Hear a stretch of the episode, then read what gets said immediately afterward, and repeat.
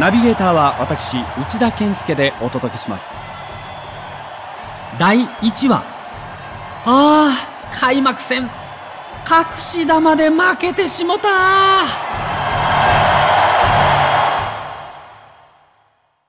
昭和60年。トラバン記者たちが今年の阪神は去年とは違うと感じたのは2月1日から始まった高知秋キャンプである。二塁手に抜擢された岡田とショート平田との何時間にも及ぶ併殺特集が連日行われた。その気迫は、そばで見ていた記者たちの目を釘付けにした。吉田監督と一枝コーチが交代でノックを打ち続け、厳しい声が飛ぶ。岡田、あかんあかん。もっとランナーを攻めるんや。併殺プレーは一塁ランナーとの戦争やで。ランナーに攻められたら負けや。ランナーの顔にぶつける気持ちで投げてみ。ランナーの方が避けよるわ。もっと前でボールを取れ。ランナーにかぶさるぐらいの。そうや。その体勢から投げるんや。ちゃうがな。変わってみこうやるんや。岡田の横で声を張り上げていた吉田監督はたまらず自らグラブを持って手本を示して攻めの守りを教え込んだ。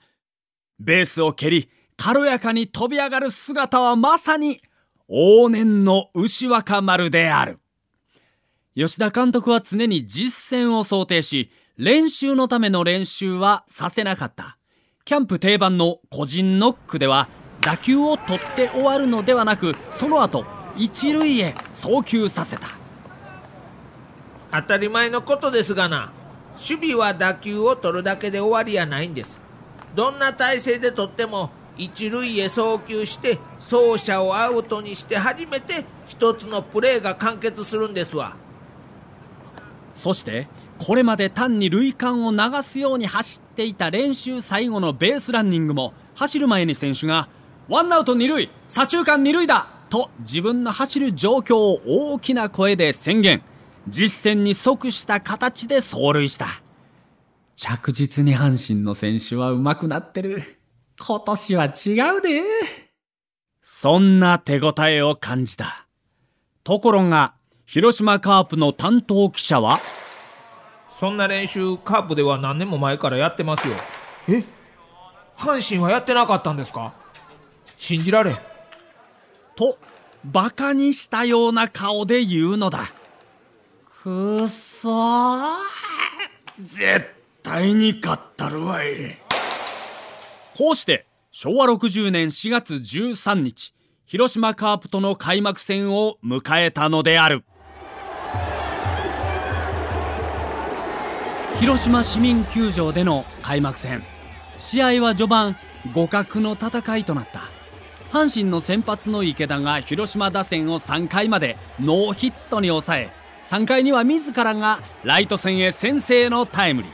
その池田を一塁に置いて1番の真由美が左中間スタンドへ今季1号ツーランを放った。王者相手に3対0だが3回に福井球審から投球動作が一瞬中断していると二段モーションを注意された池田が4回ツーアウトから突然乱れ始めた。連続フォアボールで1、2塁とした後、小早川のセカンドゴロを岡田がグラブの下を抜かれるエラー。ノーヒットで1点を失うと、6回には山崎にこの試合初ヒットを打たれ、続く幼いに痛恨の同点ツーランを浴びる。あかんがな。打線は広島の先発大野に6回以降は手も足も出ない。3番バースは1併殺に3三振。4番の掛布は3回に今季初ヒットをライト前に放ったものの2三振。頼みの主砲コンビが合わせて5三振。それでも阪神は延長10回にチャンスを作った。代打北村がレフト前にヒットを放ち真由美がバントで送ってワンアウト二塁。そして打者はここまで2安打している2番の広田を迎えた。よっしゃ勝てるで一瞬グラウンドから目を離したその時だった。広島市民球場が悲鳴とも歓声とも取れる絶叫に包まれた。何？や何が起こったんやグラウンドに目を戻すと二塁ベース上にいるはずの北村が尻餅をつき鼻から血を流してへたり込んでいる。その横で広島の二塁手木下がボールを持った右手を突き上げている。そして塁審のアウトのコール。嘘やろ。まさか隠し玉？これが現実だった。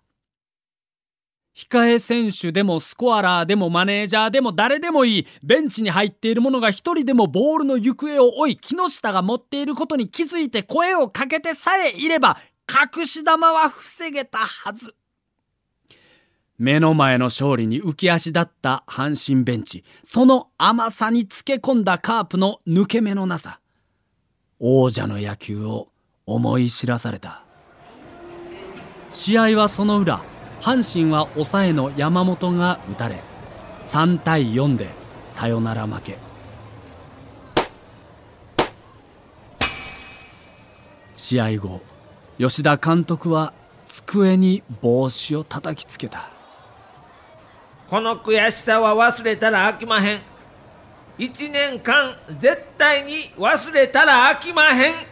ええー、忘れまへんで吉田監督は3度、自らに言い聞かせた。お相手は笑福亭右近と、私、内田健介がお送りしました。